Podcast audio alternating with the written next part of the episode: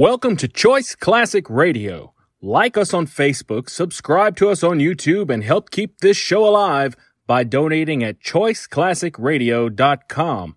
For more of your favorite old time radio shows, join us on our companion podcast, Choice Classic Radio Detectives, where we bring to you tales from the greatest detective shows the golden age of radio had to offer.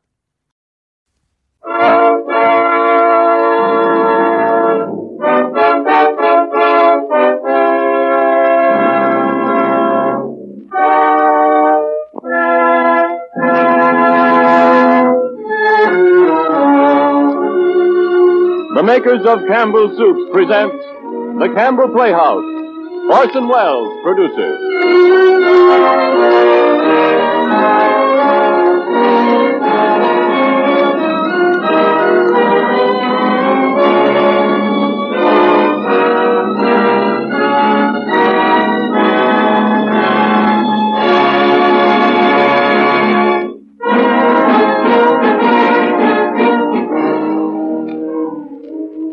Good evening. This is Orson Welles.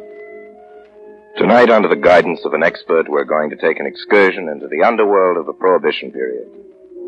Our story is The Glass Key, by an author who is best known as the creator of The Thin Man, Mr. Dashiell Hammett.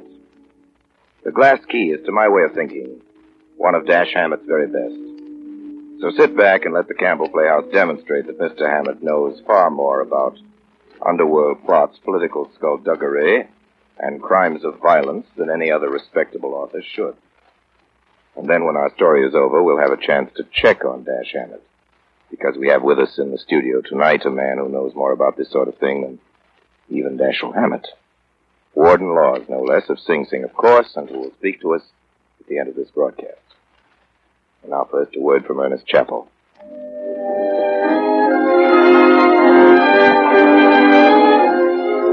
There are different dishes that are special favorites with different families. But there's one dish that makes a big hit with most everyone, and that is chicken.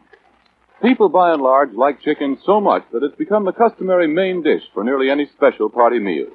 I believe this enthusiastic taste for chicken accounts for the widespread liking for Campbell's chicken soup. Because as sure as you like chicken, you'll like this soup. There's chicken in the savory aroma from your plate, and chicken in the tempting golden glisten of the slowly simmered broth. Chicken in the eating of this soup, too. Deep down, slow simmered chicken flavor and tender pieces of chicken meat, along with the fluffy white rice. I want to make a bold statement, one you might have doubted five years ago, and that perhaps some of you will doubt today. If you will eat a plate of Campbell's chicken soup tomorrow, I'm absolutely sure you'll say it's as fine as the finest chicken soup you ever tasted anywhere. Do you doubt that statement? Well, if you do, I'm sure it's because you haven't tasted Campbell's chicken soup recently. And in that case, I ask you to try it, because I'm sure one taste will convince you, and that you'll want to have Campbell's chicken soup often. And now, The Glass Key, starring Orson Welles as Paul Madvig.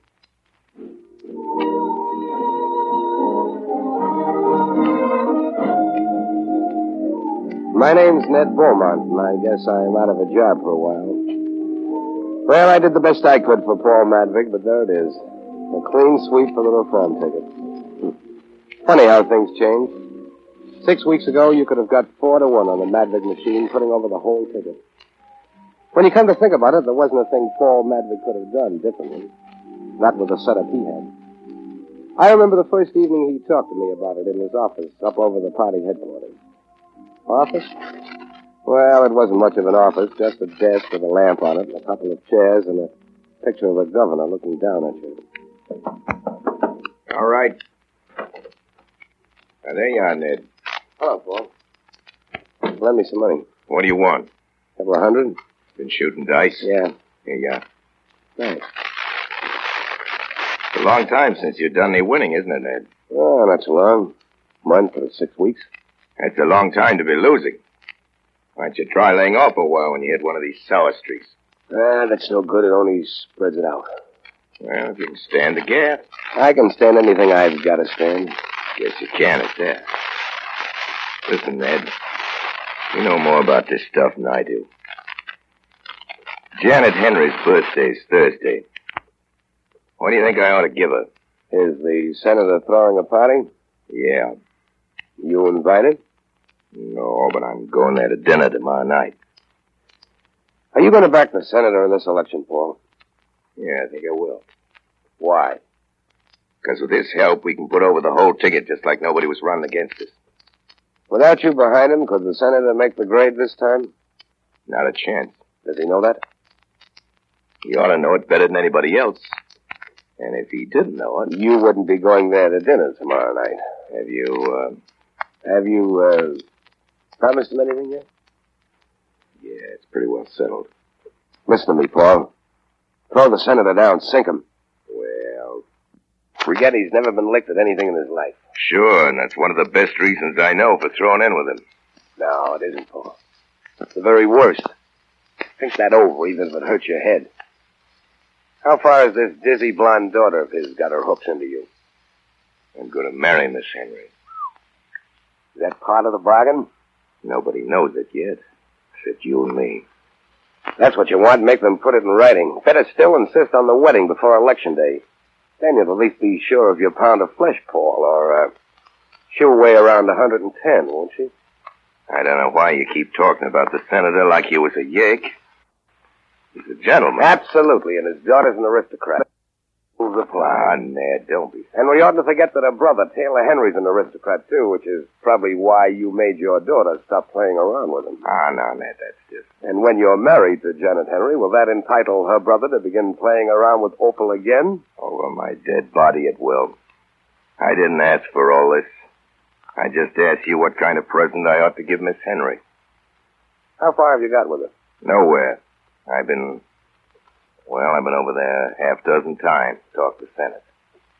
Sometimes I see her and sometimes I don't. But you didn't get a bid to the birthday party. No, not yet. Then the answer's one you won't like. Such as? Don't give her anything. Ah, Well, do whatever you like. You asked me. But why? You're not supposed to give people things unless you're sure they'd like to get them from you. I got you. Guess you're right. I'll be hanged if I'll pass up the chance to give her a present. Well, flowers then, or something like that might be all right. Flowers. And, but I wanted. Sure, you wanted to give her a roast or a couple of yards of pearls. You'll get your chance at that later. Start little and grow.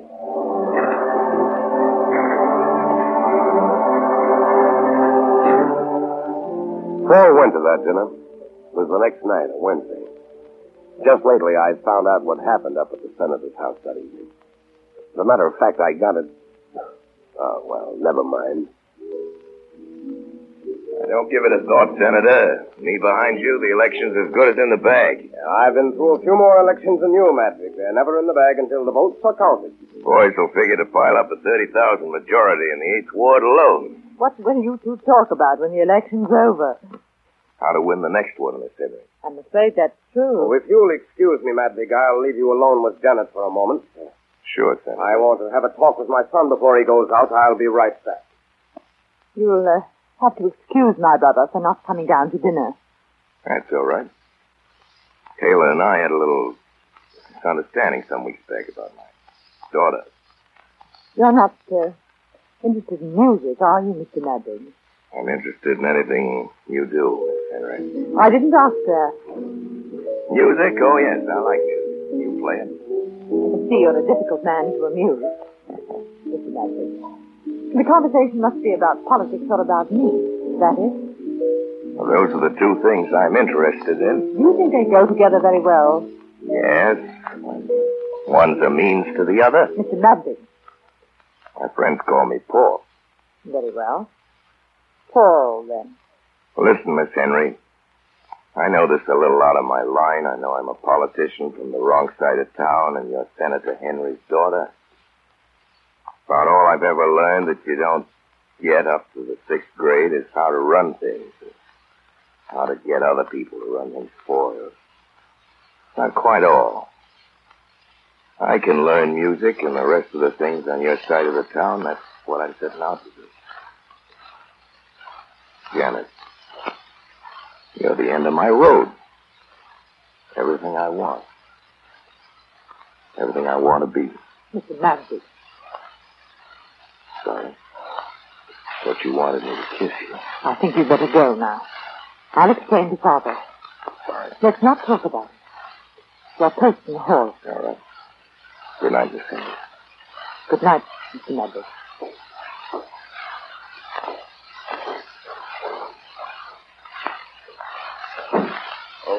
What's just went out? Where's Paul? He's gone. I wanted to see him. Taylor me to come down and apologize for, uh... Dennis, why did Paul go? Because I asked him to. Uh, Father, is it really necessary for me to associate with Mr. Maddox? You're in public life, my dear. Besides, Paul's not a bad sort. He's a sort that wants something for everything he does. This evening, he started collecting. What do you mean, Johnny? But I say, he started to make love to me. What's that? It must have been Taylor. I hope he didn't Taylor! hear what I said.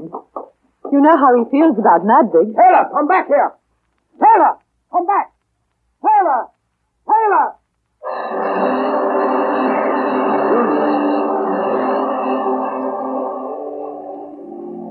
I had an idea Paul would stop by party headquarters that night after the dinner, and I went up to his office and sat at his desk waiting for him. It was after ten when he came in.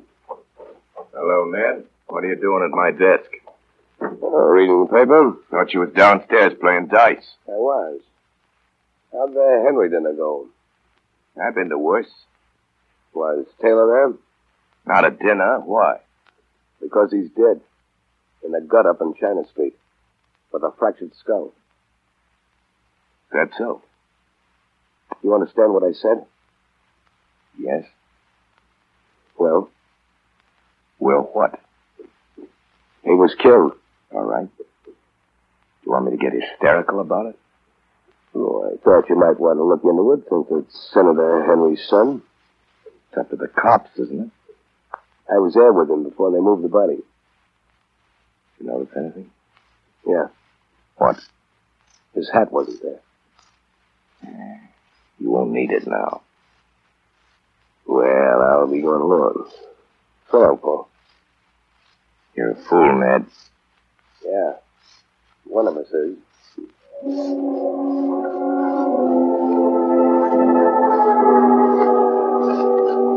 Next day, I drove out to Paul Madvig's house down on Millstream Boulevard. I figured Paul wouldn't be in.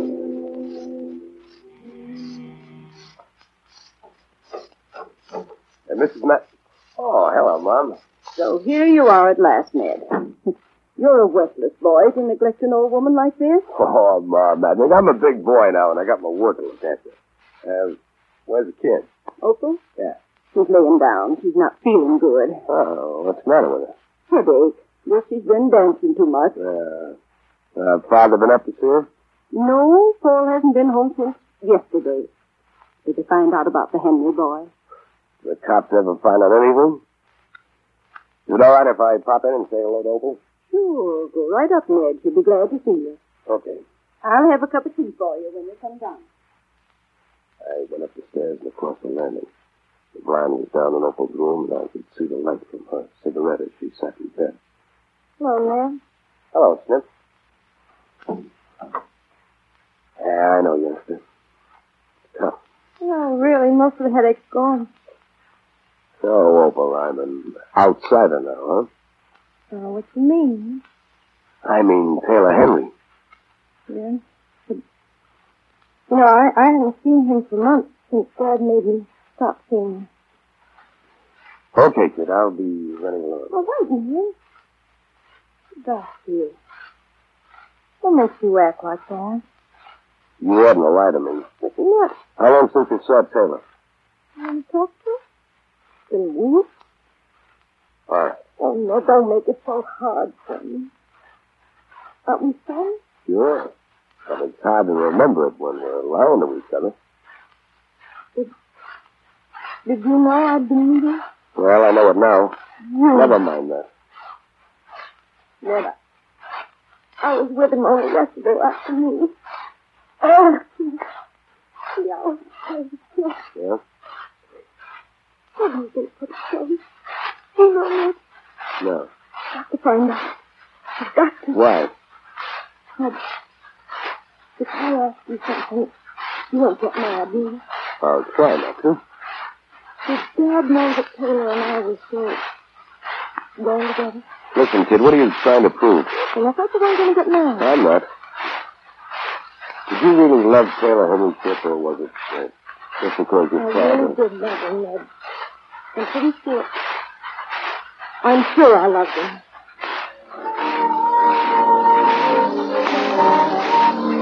I drove back to town and stopped at the police station and called up Paul Madvig at party headquarters.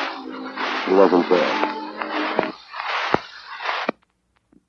Back to town and stopped at the pay station and called up Paul Madvig at party headquarters. He wasn't there. Round three, I went over to the district attorney's office. District Attorney's office. Mr. Farr's busy. Will you leave your number? Thank you. Hello, District Attorney's office. Hello, sister. Hello, Mr. Beaumont. Tell Mr. Farr I want to see him. Sure. Hello, Mr. Farr. Uh, Mr. Beaumont's here. Yes, Mr. Farr. You can go right in, Mr. Beaumont. You know the way. I ought to. District Attorney's office. Sorry, Mr. Farr's busy. Would you leave your name? Oh, hello, Ned. Come right in. Hello, Farr. Sit down. What can I do for you? Paul, I want you to fix me up with some sort of paper, special prosecutor or something. Oh, sure, I guess I can fix it up, but uh, what crime are you particularly interested in solving? A murder. The murder of Taylor Henry, remember? Oh, yes, but I thought, well, That Paul Madvig and I might be interested in not solving the case, is that it? well, now, Ned, I, I didn't say that, but here, I want to read you this note. I get one of them every day. Oh, writing notes, I think. Let's see. Typewritten on plain white paper. What does it say? Well, it doesn't say anything, it just asks a question. Is Paul Madvig the reason you're doing nothing to solve the Henry murder? Well, Well, now, Ned, don't think I'm taking that seriously. But, but you know, we, we get bales of that kind of stuff every time anything happens. I, uh, I just wanted to show it to you. oh, that's all right, as long as you keep on feeling that way about it. I, uh, I don't think I'd say anything to Paul about the notes if I were you. He's got enough on his mind. Well, sure, whatever you say, Ned. Listen, Farr, Paul hasn't anything to hide in the Henry murder, and I wouldn't like to think you were going around thinking he had. Oh, now, for heaven's sake, Ned, get me right. You know darn well there's nobody in the city any stronger for Paul and you than me. You know you can always count on me. Well, that's fine. Well, I've got to run along. So long, Farr.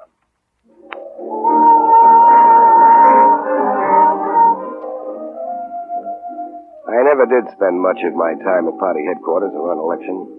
I don't like listening to the same line of talk over and over again. It was Tuesday before I saw Paul Madvig again. Hello, Ned. Where you been the last few days? Oh, in different places. Oh, Paul, you oughtn't to wear silk socks with tweeds. No. I like the feel of silk. Well, then lay off the tweeds. Did you go to Taylor Henry's funeral yesterday? Yes. Senator suggested it. How is the Senator? It's all right. I spent most of this afternoon up there with him. His house? Yeah. Was the daughter there? Janet Henry was there. Hmm, yeah, it's Janet now. Getting anywhere with her? Still think I'm going to marry her. Does she know yet that your intentions are honorable? I'll lay off, Ned. All right, Paul. I came here to tell you something you ought to know. About the election? Yes, in a way, it's about the election. Shad O'Rory's noising it around that you know more about Taylor Henry's death than you're telling. That won't do you any good with the respectable citizens, the civic union, and the women's clubs. So Shad O'Rory's shooting his mouth off, is he? His own backyard's getting too small for him. Ned, I think I'll knock Shad O'Rory loose from our little city. I'm tired of having him around, Ned. Think I'll knock him loose right away, starting tonight. For instance? For instance, I think I'll have Farr close up the doghouse and Paradise Gardens and every dive that we know Shad or any of his friends are interested in. I think I'll have Farr smack 'em over in one long row, one after the other, this very same night. Maybe that'll keep Mr. Shad O'Rory quiet. Maybe. But this wholesale stuff is too much like using a cyclone shot to blow off a safe door when you can get it off without any fuss by using a coverall. I don't know a thing about opening safes, Ned, but I do know fighting. My kind. Going in with both hands working. Never could learn to box. Only times I ever tried, I got licked. We'll give Mr. Shad O'Rory the cyclone shot, beginning tonight.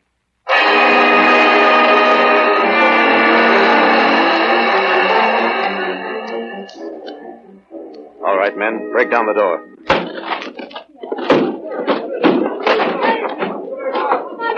All right, boys, start working. Okay, that's all for here, boys. Paradise Gardens next.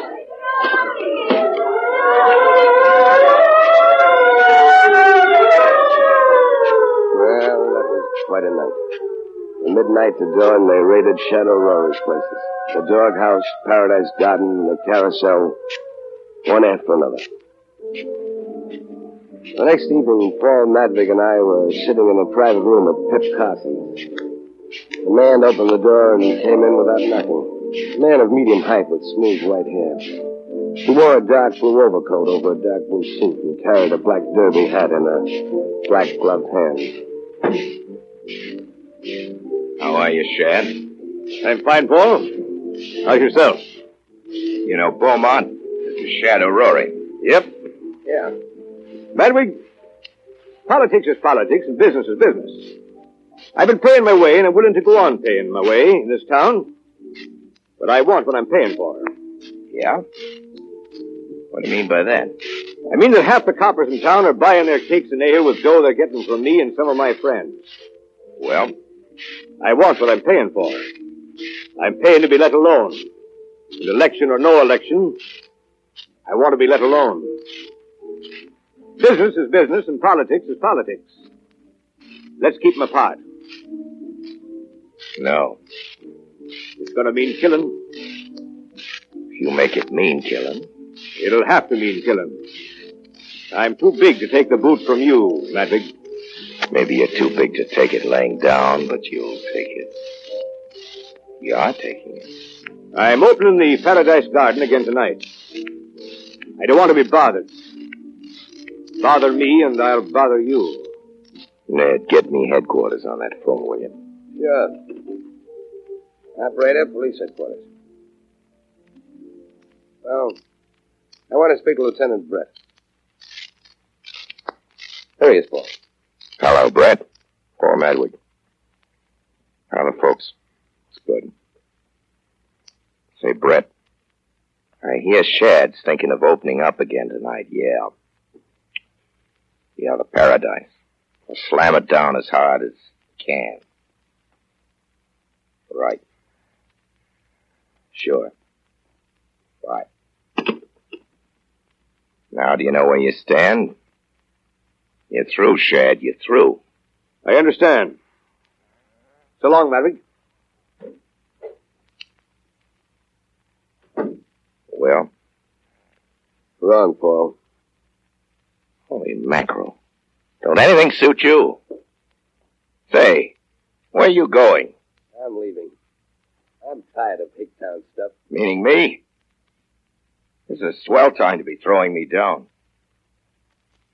You're hard to get on with, Ned. I never said I wasn't. Yeah, have a drink. No hurry, is there? No. Thanks. Mind telling me why you think I handled Shad wrong? It won't do any good. Try. Shad O'Rory's going to fight. You've got him in a corner. There's nothing you can do now but play the long shot. You're trying to reelect the whole city administration. Well, giving them a crime wave just before election isn't going to make them look any too efficient. And then there's this stuff that's being said about Taylor Henry's killing. Next thing you know, it'll be printed. You think I ought to lay down to Shad O'Rory? Well, I think you should have left him an out, a line of retreat. You shouldn't have got him with his back to the wall. I don't know anything about your kind of fighting. He started it. All I know is when you got somebody cornered, you go in and finish him.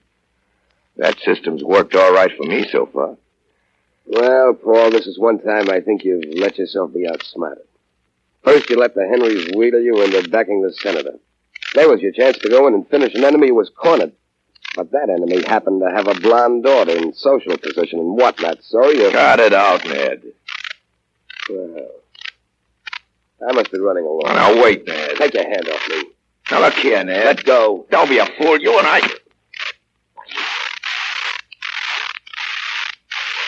I said to let go. I meant it. Crazy nut. You ought to knock the devil out of you. Ah, come on, Ned. Let's finish our beer.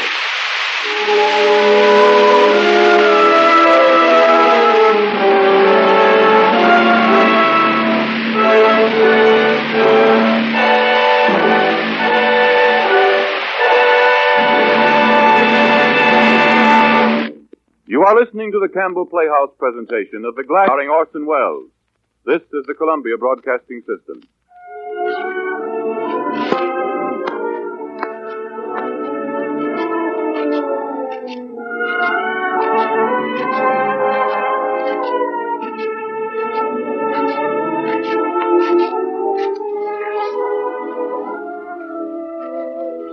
This is Ernest Chappell, ladies and gentlemen, welcoming you back to the Campbell Playhouse. In just a moment, we will resume our presentation of Dashiell Hammett's The Glass Key, starring Orson Welles.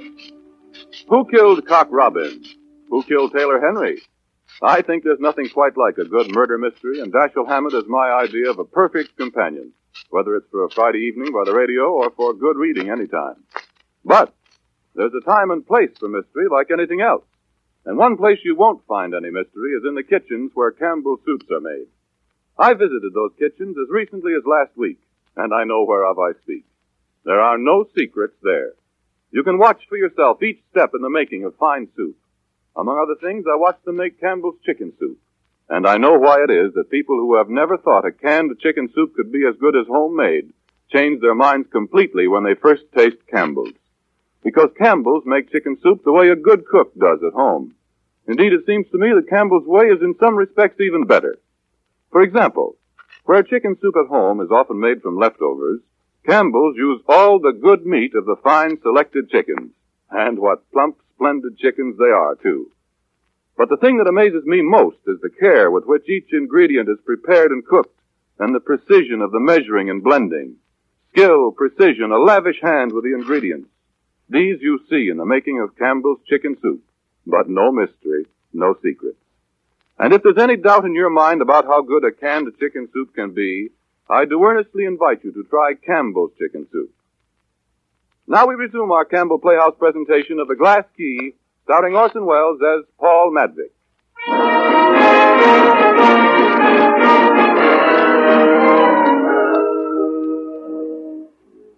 Well, you can't keep a thing like that quiet. By next morning, word had filtered through the grapevine that Paul Madvig and I had quarreled in the back room at Pip Cotton's. At noon, one of Shad O'Rory's boys by the name of Whiskey Saunders came to my apartment. He didn't stay very long. Around three, I wandered over to the Paradise Gardens, and in the private room of the joint they'd smashed up two nights before, Shad O'Rory was waiting for me. Oh, I'm glad to see you, Beaumont. Drop your hat and coat anywhere. What'd you want to see me about, Shad? I heard what happened after I left last night. I owe you something for trying to stop Paul from closing up my joints. You don't? I don't? No. I was with him then. What I told him was for his own good. I thought he was making a bad play. He'll know it before he's through. Is it so that you and Paul have broken for good and all? I thought you knew it. I thought that's why you sent for me. I heard it, but that's not always the same thing. Uh, what were you thinking you might do now?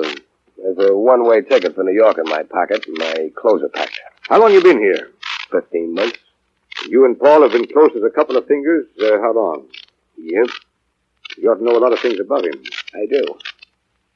Why did Paul Madvig bump off young Henry? Make your proposition. How does it hit you?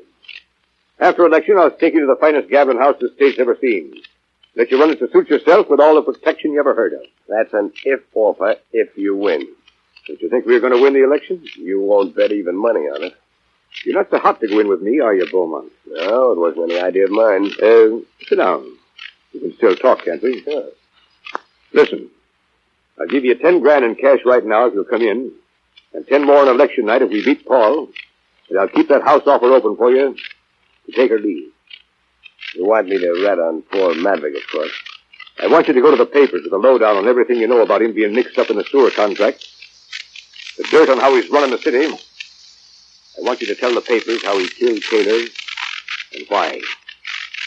Well, there's nothing in the store business now. He let his profits go to keep from raising his stink. All right. But there is something in the Taylor Henry business. Yeah, we might have him there. It'll be worth it for both of us. I'll have a reporter put the stuff in shape. You just give him the dope and let him write it. You can start off with the Taylor Henry thing. Maybe. Uh-huh. You mean we ought to start off first with the ten thousand dollars? Well, there's something in that. Here. Ten grand. Count 'em up.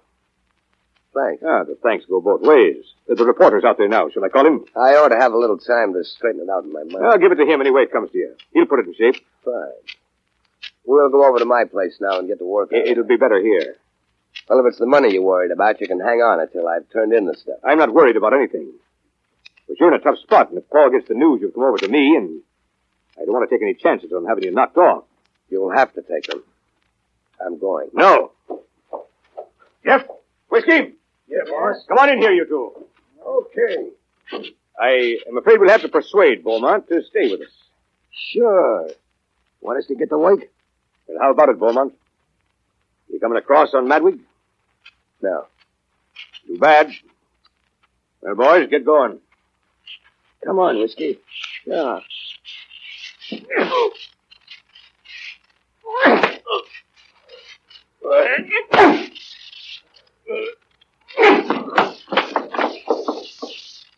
All right, boys. You stay now.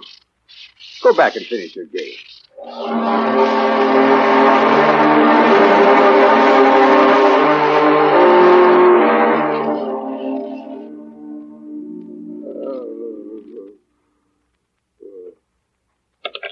Raise your two bits, Whiskey. I'm staying in. How many cards, Jeff? Three. Two for me. Four bits. I'll trade. Oh, uh, just a second, gents. Now, Beaumont, I told you to stay away from that door, didn't I? Hey, careful, Jeff. You'll croak him. Oh, you can't croak Beaumont. He's a tough baby. I've never seen a guy that liked being hit so much, or that I liked hitting so much. Oh, well. I'll call you, Rusty. Of kings. My pot, three deuces. Yeah, deal, Rusty. Oh, hi, Shad. How's Beaumont? Uh, Jeff's been slapping him down for the fun of it. I don't want him killed, Jeff. Not yet. Uh, Beaumont. Yeah. He's pretty far gone, boss. This is Shad O'Rory, Beaumont. Can you hear what I say? Yeah. Good. Now listen what I tell you, Beaumont. You're going to give me the dope on Paul Madvig. No. Maybe you think you won't tell Beaumont, but you will. I'll have you worked on till you do. You understand me? I won't. I won't.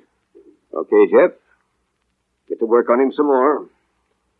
I'll try the same thing again. There, you.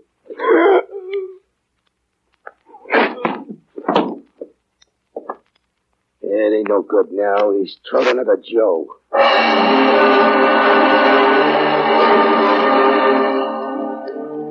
don't remember much what happened after that. It was getting dark, and I found I was alone in the room. And I remember something about tearing a mattress apart with my nails and teeth and setting fire to it with my cigar lighter. The next thing I knew, I was at the emergency hospital. Paul was standing at the foot of my bed. Gosh. Glad to see you alive, Ned. Oh, Paul. How'd I get here? A copper found you crawling on all fours in the lawn of the Paradise Garden, leaving a trail of blood behind you. I think of funny things to do. Yeah. Did your nails shed? No use, Ned. Now lay it on Jeff and let him take the rap for assault. What good does that do us? Is Shad still squawking about the Taylor Henry murder? Chronicle's full of it. Other papers are taking it up. We're gonna stop that. You're gonna stay in bed and get well. That's what you're gonna do. Look, Ned. I've got a visitor with me. She'd like to see you. She's waiting in the hall. It's kind of important to me. Mind if she comes in? Well, I guess not. Who is it? Janet Henry. Well, the senator's dinner, huh? Well, send her in. She said she wants to see you alone. That all right? Sure. Take it easy, kid. Looks like I'll have to. Sorry, Paul. All right, Janet. That's feeling better. Come in. Have a nice visit, you two. Thanks, Paul. I wanted to come. You don't mind, do you? I'm flattered. Sit down. No, you're not. You don't like me. Why? I think maybe I do. You don't.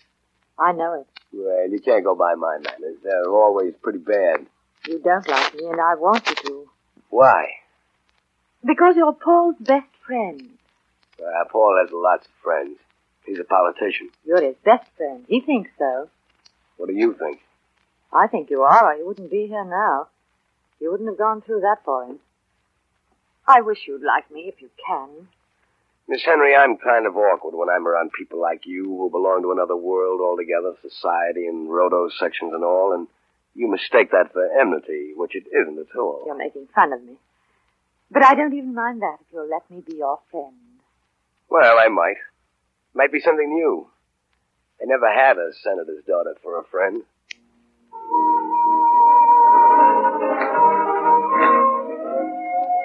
Next day, I had another visitor. About two in the afternoon, the nurse came in to see if I was sleeping. I wasn't. Basket of fruit for you, Mr. Beaumont. Who from? Here's the card. Open it, nurse. It just says, please, and it's signed Janet Henry. Oh, help yourself to the junk. Take enough so it looks as if I'd eaten it. No wonder people beat you up. And um, there's a Mrs. Madvig here to see you. I'll tell her to come in and you stay out. It'll be a pleasure. All right, Mrs. Madvig. Thank you. Ah, Hello, Ned. come on over here, Mom. I'm, I'm going to kiss you. Oh, what foolishness. well, you don't look so bad, nor yet so good. How do you feel, Ned? oh, swell. I'm only hanging around here on account of the nurses. That wouldn't surprise me much, neither. Oh, Mom. Look here, Ned. You've got to tell me the truth. Paul didn't kill that whippersnapper Taylor Henry, did he? What makes you ask that? Opal, wasn't it? Wasn't it? Yes. Opal's got herself in a state over it. She's sure her father did it. What she got? Uh, evidence or intuition? She gets a note like this every day. I'll bet she does. I've seen one of those before. Read it to me anyway. Are you really too stupid to know your father murdered your sweetheart? That's what it says. Well, everybody in town's had at least one of these notes. Ned, it isn't true, is it? Nope. I didn't think so. He's always been a good boy, but the Lord only knows what goes on in this politics. You're a humdinger, Mom. Would you tell me if he had killed him? Nope. Then how do I know he didn't? Because if he had, I'd still say no. But then if you asked me if I'd tell you the truth if he had, I'd say yes. No, he didn't do it, Mom. It would be nice if somebody in town besides me thought he didn't do it, and it would be especially nice if that other one was his mother.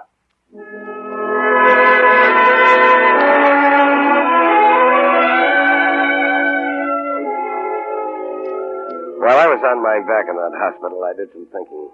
I didn't like the way things were going for Paul. Decided I'd better get out and do some looking around. The doctor said no. I said yes. District Attorney's office. Yes, I'll connect you. Hello, sister. Hello, Mr. Beaumont. How are you feeling? Fine. Tell Farr I'm here. Mr. Beaumont to see you, Mr. Farr. All right. I'm sorry, Mr. Beaumont. Mr. Farr has an important conference. If you don't mind, I'll see for myself. Mr. Beaumont, please. You're not supposed to go.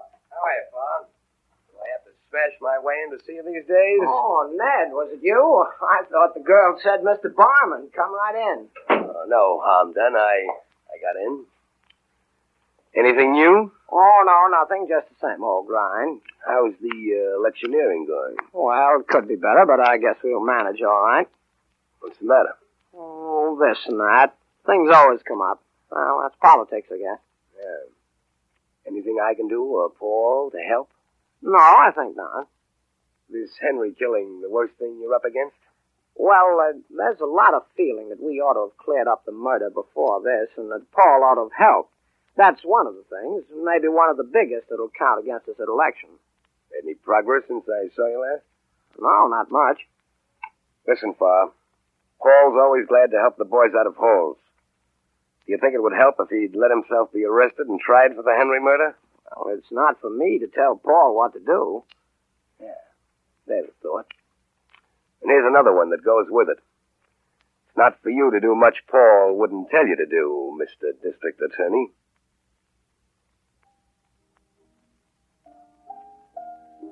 Ned, how did you happen to come to the house with Paul tonight? You didn't come to see me. I came because Paul asked me to. I don't go to senators' houses usually.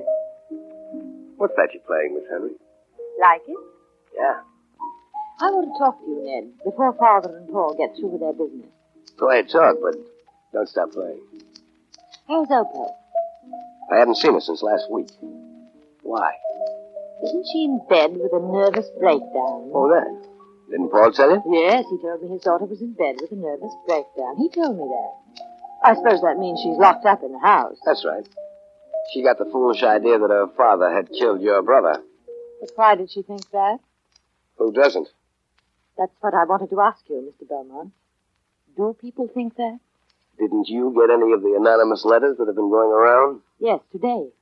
I wanted to oh, show don't it to bother. They, they all seem to be pretty much alike, and I've seen plenty of them. Is Paul actually in danger? If he loses the election, loses his hold on the city and state government, they'll electrocute him. That he's safe if he wins? Sure. Will he win? I think so. And then he'll he'll not be in danger? No, he'll not be in danger. Too bad, isn't it? Go on, play. You may not want this to be overheard. You can put up with Paul for the sake of the political backing your father needs, but that has its limits. Last week you decided Paul had killed your brother and was going to escape punishment, so you decided to do something about it, Miss Henry. That's splendid. Paul's daughter and his sweetheart both trying to steer him to the electric chair. He certainly has a lot of luck with women. Keep playing, I tell you, or I'll shout it. You sent those anonymous letters around. Certainly you did. I'm not good at lying. I know Paul killed Taylor. I wrote the letters. You hate Paul, don't you? Even if I proved to you that he didn't kill Taylor, you'd still hate him, wouldn't you? Yes, I think I should. That's it. You don't hate him because you think he killed your brother. You think he killed your brother because you hate him. No, now listen to me. I'll tell you what happened that night. Paul came to dinner, the first time we'd had him to dinner. Taylor wasn't at the dinner table, but he was up in his room. Yes, he, uh, he would meet with Paul because of the trouble he'd had about Opal. After dinner, Paul and I were alone for a little while in this room, and he suddenly put his arms around me and tried to kiss me. What happened then? I asked him to leave. And then? Father came down. He'd heard Paul going out. I told him what had happened. And then Taylor came down from his room. He must have heard what I said because he ran out the door after Paul. Father tried to stop him. I didn't see either of them until Father came to my room and told me Taylor had had been killed. Well, whatever. What of it? How could I help knowing then that Taylor had run out after Paul and had caught up with him and had been killed by him? He was furious. No, no, that won't do. Paul wouldn't have had to kill Taylor, and he wouldn't have done it. Paul doesn't lose his head in a fight. I know that. I've seen Paul fight, and I've fought with him. No, no, that won't do. I know. You're Paul's friend. It hurts. You're right about my being Paul's friend. Then this is useless. I thought if I could show you the truth. But we needn't be enemies, need we? The part of you that's tricked Paul and is trying to trick him is my enemy. And the other part of me It hasn't anything to do with that? You don't know that part, do you? Sure I do. That part was playing the piano just now.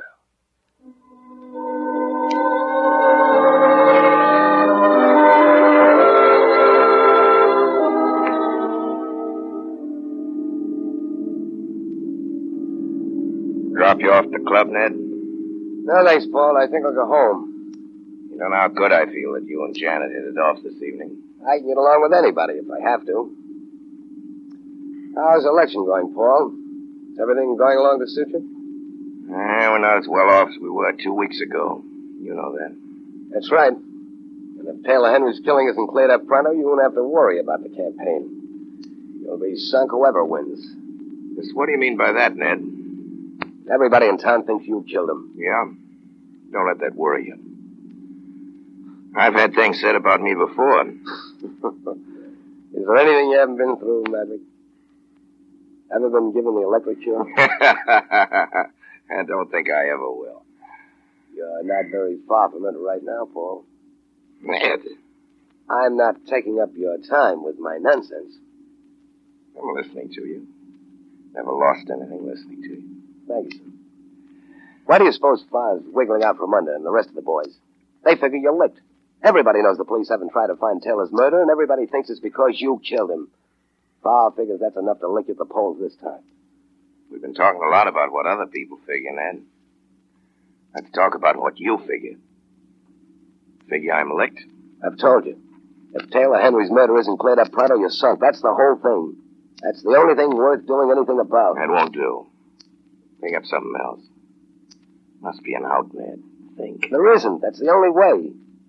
You're going to take it whether you like it or not, or I'm going to take it for you. Ah, no, Leo.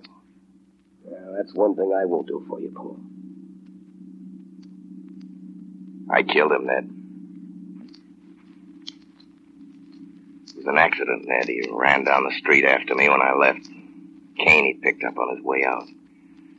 Tried to hit me with a stick. I don't know how it happened, but pulling it away from him, I hit him on the head with it. Not hard, but he fell back and smashed his head on the curb. What happened to the stick? I took it away under my overcoat and burned it.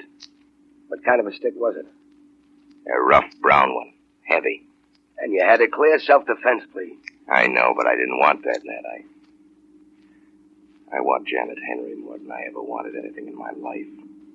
What chance would I have then? Even if it was an accident. You'd have more chance than you've got now. Janet Henry's always thought you killed her brother. She hates you. She's been trying to play you in an electric chair. She wrote all those anonymous letters to everybody. She's the one that turned your daughter against you. She was telling me this tonight, trying to turn me. She's not. That's enough. What is it, Ned? Do you want her yourself, or is it? Doesn't make any difference. Get you, heel. This is the kiss off. Whatever you say, Paul.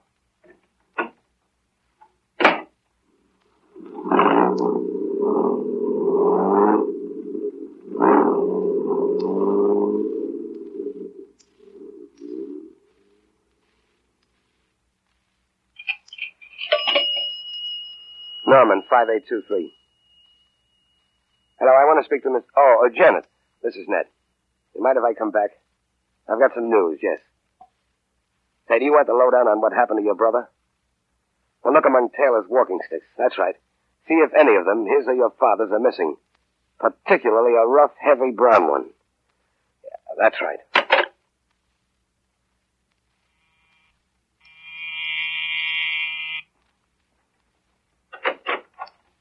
Come in, Mr. Brown. What's happened? Tell me.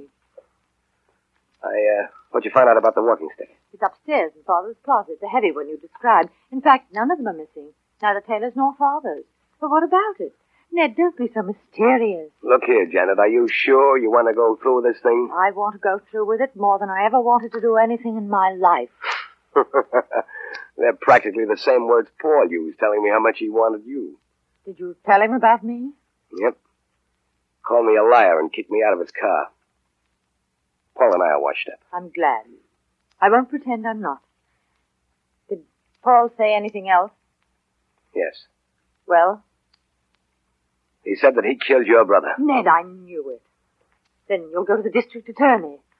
You certainly want to be in at the kill, don't you? He was in at my brother's. Well, I hope you like it when you get it. Now go ahead, call your father. Father? Oh, Father! Would you come in, please?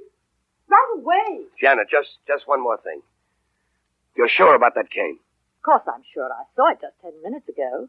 Good. That's all I need to know. Well, Janet, what is it? Oh, hello, Mr. Beaumont. Hello, back sir. again? Father, I'm afraid we have some unpleasant news for you. Mr. Beaumont has just told me who killed Taylor. It was Paul Madvig. Madvig? Mr. Beaumont, what have you got to support that statement? What evidence? For one thing, his own confession. Madvig admitted that he killed my son? Yes. This is incredible. An associate of mine killed my son? I can't believe it.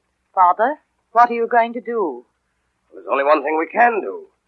Tell Farr to arrest Paul Madvig. Operator, get the district attorney's office. Senator, I, uh, I wouldn't do that if I were you. What do you mean, Beaumont? I'd hang up that receiver. I wouldn't talk to Farr yet. You're not quite ready. You think that you can tell me what you did and expect me to do nothing when my son... Uh, hang up that receiver, Senator. Senator, I have a special authority from the district attorney. I've got it here in this pocket. If there's any arrest in this case, I'd like to do it myself. And why didn't you arrest Madvig on the spot? Because he didn't kill your son. Ned. Well, you you just said that you... Paul confessed, yes, but I didn't say I believed him. His story didn't hold together. Sit down, Senator, and you, Janet. I've got plenty to say to both of you. Better be quick about it, Beaumont, before I pick up the phone. It won't work, Senator, because Paul's going to stop covering you up the minute he gets arrested. Now, what happened, Miss Henry, is something like this. When your brother heard about Paul that night, he ran after him, taking the stick with him and wearing a hat. Well, that's not important. You wanted to be reelected, Senator. You couldn't let your son get in a fight with a man you were counting on to put you over. So you had to stop your son at all costs, didn't you? This is nonsense. I will not have my... Uh, sure, it's nonsense, and your bringing the stick that killed him back home is nonsense, and wearing his hat because you'd run out bareheaded after him is nonsense, too. But it's nonsense that'll nail you to the cross, Senator Henry. Let's have it quickly, Beaumont.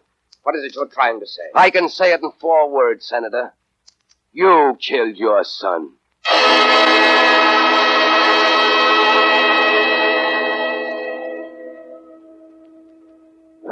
That's how the Reform Party got in. Here it is, right off the tape. A plurality of 227,000. That's reform with a vengeance. After tonight, Paul and I are on the shelf. Even Shad O'Rory is out of the picture. Two days ago, he was killed by one of his own henchmen at Paradise Gardens. Senator Henry's through with politics, too. He's indicted for manslaughter by his own confession, and he's waiting trial. Paul Madvig's lying low for a while. Never gives up, that man. I said goodbye to him yesterday. We shook hands. There wasn't much we could say. Well, I still got my one-way ticket to New York, and tomorrow I'm going to use it. Oh, I'm the sort that likes to travel alone, but, well, I, I guess the reform wave's got me, too. There's another ticket in my pocket. I bought it last night. This one's for Janet Henry.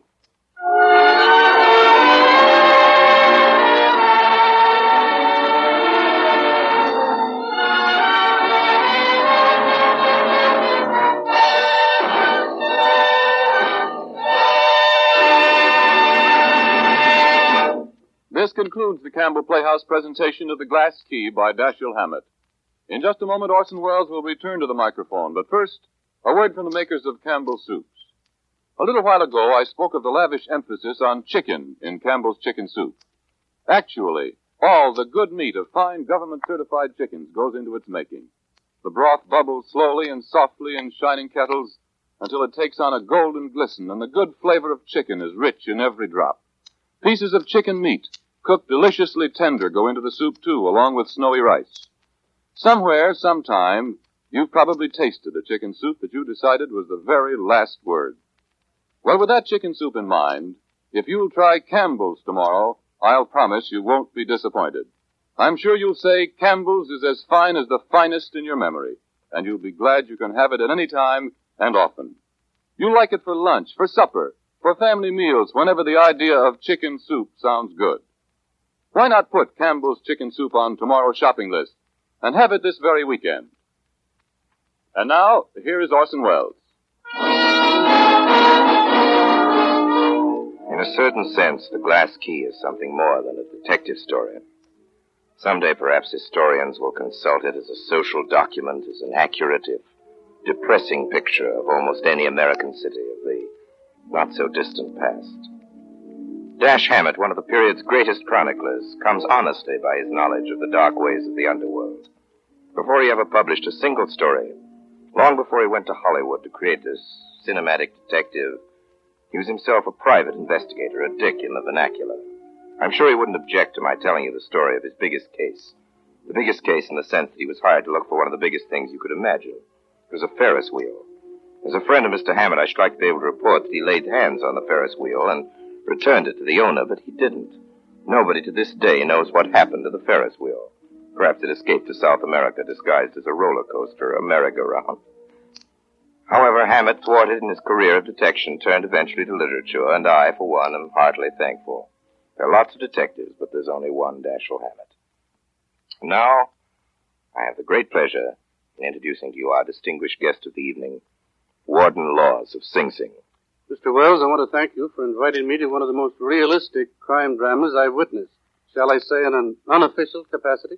Warden Lawes, would you say that Mr. Hammett's story reflects the underworld of the Prohibition era only, or one that still persists today? Well, booze is gone, Mr. Welles, but crime persists. However, I believe the intimate tie-up of crime with politics is decidedly on the wane. Does that mean that we're catching up with the crime problem? We've been catching up with crime for over 4,000 years. Tablets dug up in the Near East of the trial and execution of a couple of protection racketeers who had been terrorizing the local merchants. The record shows that these gangsters had actually been paying off the mayor. This particular racket was busted in the year 2000 BC. Well, that's not exactly tossing orchids to the crime crusaders the past 4,000 years. Don't misunderstand me, Mr. Welles. Police action against matured crime is necessary, but there is another front on which the fight must go on. We may fill our prisons to capacity and work the electric chair overtime, but crime will continue until we correct the conditions which produce it. That's the challenge you made in your recent book, Invisible Stripes. Supposing we accept your challenge, Warden Lawes, what can the average citizen do about it? The average citizen is the only one who can do anything about it, because crime is essentially a problem of youth, and the average citizen is directly responsible for the training of youth. And there are at least three million children throughout the country desperately in need of supervised leisure activities. Well, that brings the fight right into our own homes, doesn't it? And those are the basic factors involved in society's effort to eliminate crime. No, there is one thing more. In the 12 months of depression beginning in the late months of 1937, Sing Sing received the greatest number of genuine first offenders in its history, victims of a tragic lack of opportunity. We must find places in our social and economic fabric for every young man and young woman. That, Mr. Welles, is the answer to the crime problem. Let's hope that it can be accomplished. It must be accomplished, Mr. Welles, if democracy is to reach its true fulfillment. Thank you, Warden Lawes.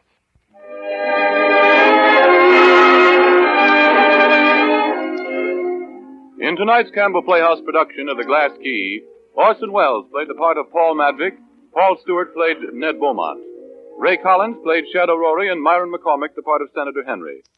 Effie Palmer was Mrs. Madvig, Elspeth Eric was Opal, and Elizabeth Morgan was the telephone operator.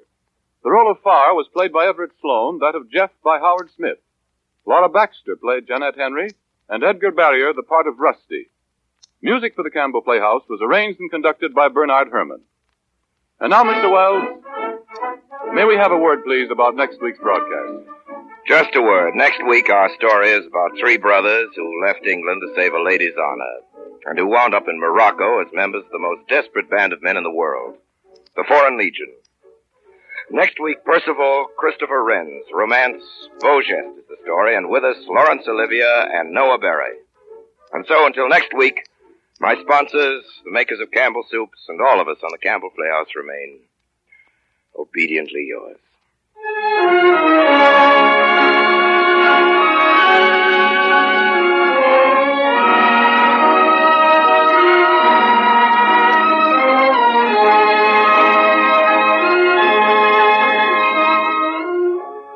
Makers of Campbell Soups join Orson Welles in inviting you to be with us at the Campbell Playhouse again next Friday evening when Laurence Olivier and Noah Beery will appear with him in Beau Geste.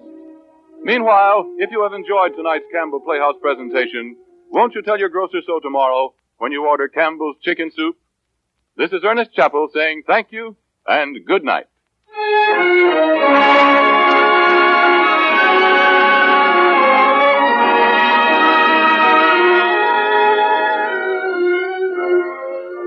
Heard on tonight's show, Manhattan Serenade and Metropolitan Nocturne by Louis Alter, also Alfred Newman Street Scene. This is the Columbia Broadcasting System.